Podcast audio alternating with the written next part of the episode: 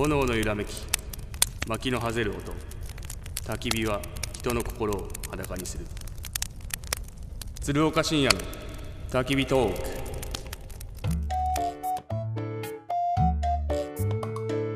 平日の昼間からおじさん2人が何やらボソボソ赤裸々トーク。焚き火に当たって丸裸のつるちゃんふちさん。今日はどんな15分になるのでしょうか？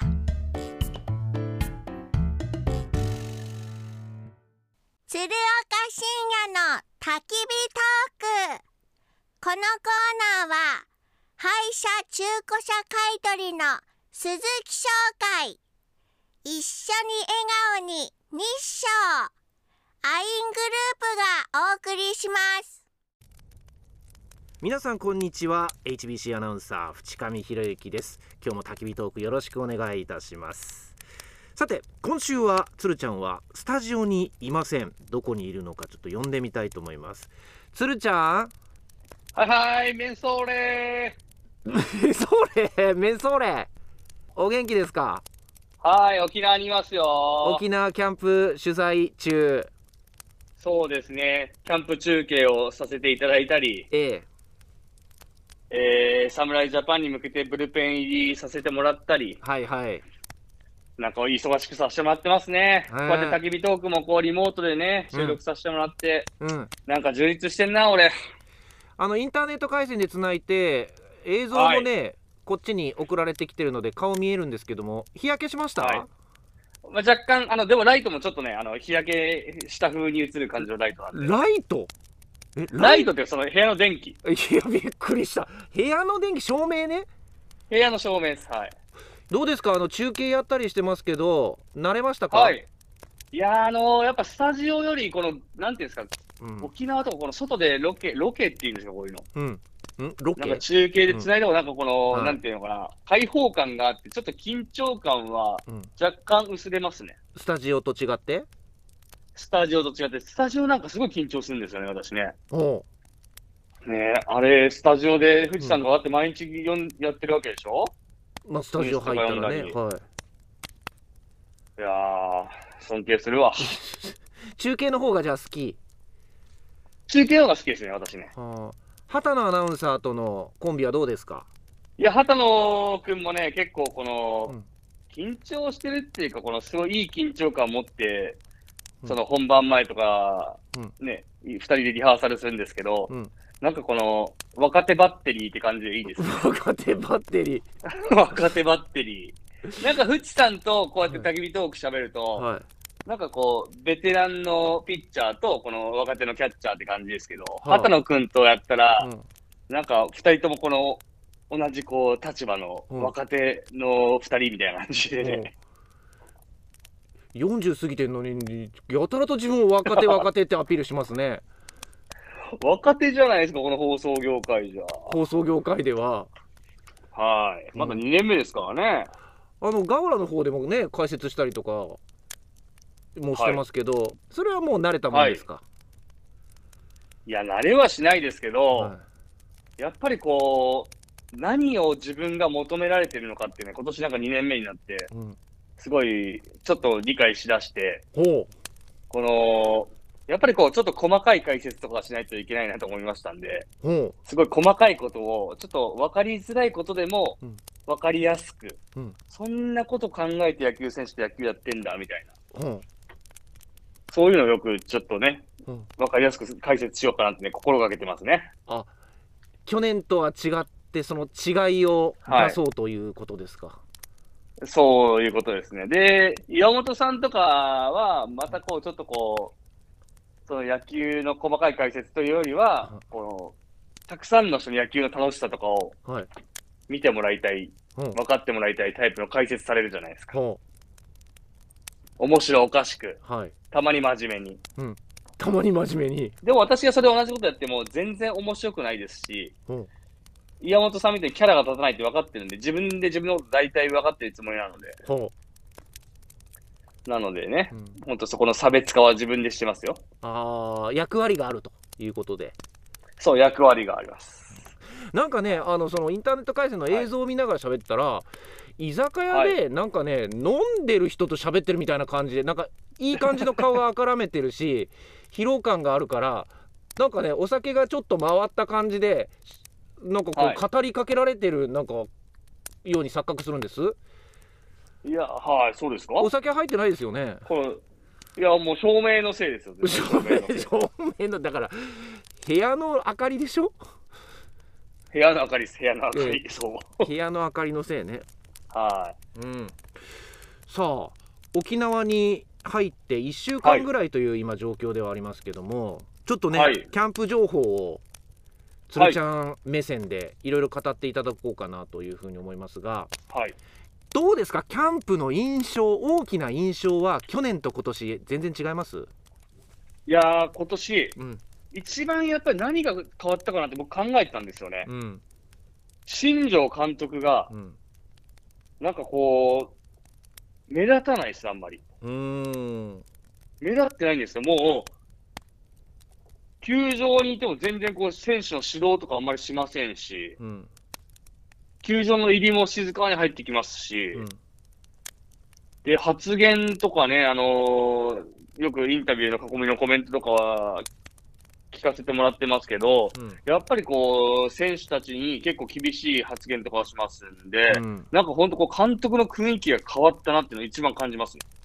監督のく雰囲気変わるとチームの雰囲気とか選手の感じ方ってどうです動きいや、もう全然違いますよ。うんなんかこう、すごい、去年は、新庄ビッグボスだったじゃないですか。うんビッグボスが、やっぱりこう、いろいろ目立って、選手に目立ってほしいから、うんいろいろなこう、ことを仕込んできたじゃないですか。はですけど、今年はもうね、本当結果だけにこだわってるなっていうね、新庄監督のその発言とかもありますし、いうん。それによって選手がね、うん。なんかちょっとピリピリしてる感じがあるんですよね。うーんうんうん。いや、もうこれ本当に早くアピールしないと、二軍に行かされるんじゃないかっていうね、そういう危機感を持ってキャンプインみんなしてきてますし、うん。やっぱ初日にね、紅白戦したっていうのがね、うん。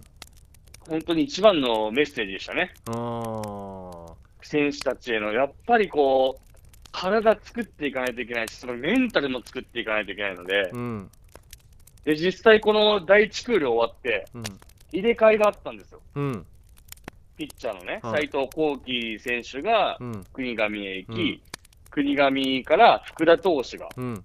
上がっていくんですけど、やっぱり紅白戦でのね、投球が、やっぱ全然違いましたので、うんいきなりそうやって第1クールで入れ替えしちゃって、結構ね、僕、稀だと思うので、うんびっくりしましたよ。あー選手たちの緊張感で一気に上がりましたね。あーあのー野手陣が結構打ってるのが目立ってるじゃないですかはい。その試合実戦の序盤の方はねそうですね。この辺りっていうのは仕上げてきた成果ですか？うん、なかなかこの2月って、野手、ボール前に飛ばないんですよ。うんだってあの、よくゲージの中で、あの、ピッチャーが最初にこうライブ BP と言いまして、うんバッター相手に投げたら、バッターなかなか前に飛ばせないじゃないですか。うんファールばっかりじゃないですか。ピッチャーの方が目立つイメージですねそうですね。でも、今年はキャンプの初日の紅白戦でも、松本剛選手いきなり3安打打ちましたし、うんバッターがね、こんな早く仕上がっていいのかなっていうぐらい仕上がってるんで、うんうんうん。ちょっとびっくりしますね。特にあのね、うん。今これ放送多分されて結構キャンプの中盤ぐらいに放送されると思うんですけど、うん。万波選手がうん。もう全然違うんですよ。おう。体つきも違うし、はい。もともとね、当たった時の打球はすごいものがありましたけど、今年なんかこう当たってる確率が高いので、うん。なんかこれ、これ本当行くんじゃないのって感じですね。あのー、2度目の実戦の時のね、はい。杉浦投手からでしたっけ？打ったホームランバックスクリーンへのはい。杉浦選手からね、高めのストレート打ったんですけど、あれもなんか軽打みたいな感じでしたよね高めのボールねいや、そうなんですよ。あの、アメリカに、その打撃フォームを研究しに行ったんですよ、彼。うんその成果なのかわかんないですけど、構えも違うし、うんスイングのバット軌道も違うし、今までこう、前でものすごく打ってるのが、うんポイントを引きつけて反対方向に打とうっていう、なんかそういう意識も持って、うん。なんかちょっと万波選手がうん。楽天の浅村選手に見えてきましたもんね。おおあれ？これ、一流の右バッターの歩みを始めてるんじゃないのってね、うん。思ってきて、ちょっと楽しみですよ、今年は本当に。じゃあ本当怪我とかアクシデントとかそういうのがなければ行く、はい。今年。いきそうですね。なんか、去年、彼、いい時と悪い時の差が激しかったじゃないですか。激しかったですね。うん。激しかったですけど、今年はこう安定して成績残しそうなんで、うん。これひょっとしたらひょっとするぞと。うーん。ルーキーたちどうですか？ああ、ルーキーいいですね。うん。矢沢選手は、バッティング、こんな荒削りな大学生いるのかっていうぐらい、うん。なんかこう、本当にこう、来たボールを思いっきりしばき上げるみたいなバッティングフォームなんですよ。うん。だからあんまりバッティングこれ教えてもらったことないんじゃないかなと思って、うんうんうん。なんか型にはまってなくて、形がない感じなので、うん今とりあえずは、そのね、ドライチで入ってきて、うん。まあ自分の思ったようにやりなさいって感じでやってますけど、うん。シーズン始まってきたら多分壁にぶつかると思うんですよね、今の形のままだったら。そこにこう稲葉監 GM とかが同じ左バッターとしていろいろね、指導されてきたら、うん。形が決まってきたら、ものすごいバッターになりそうだなって雰囲気ありますよ。うーん。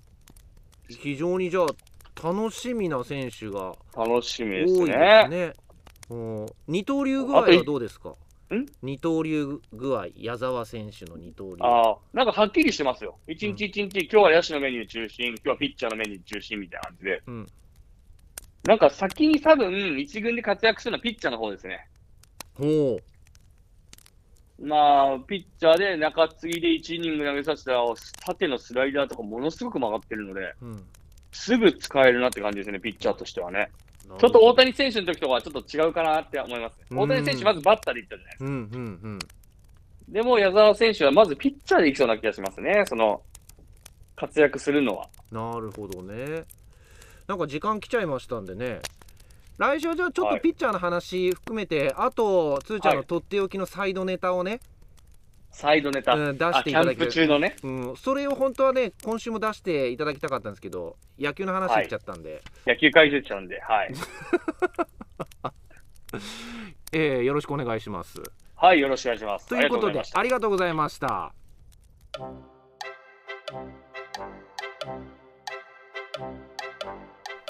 の揺らめき薪のハゼ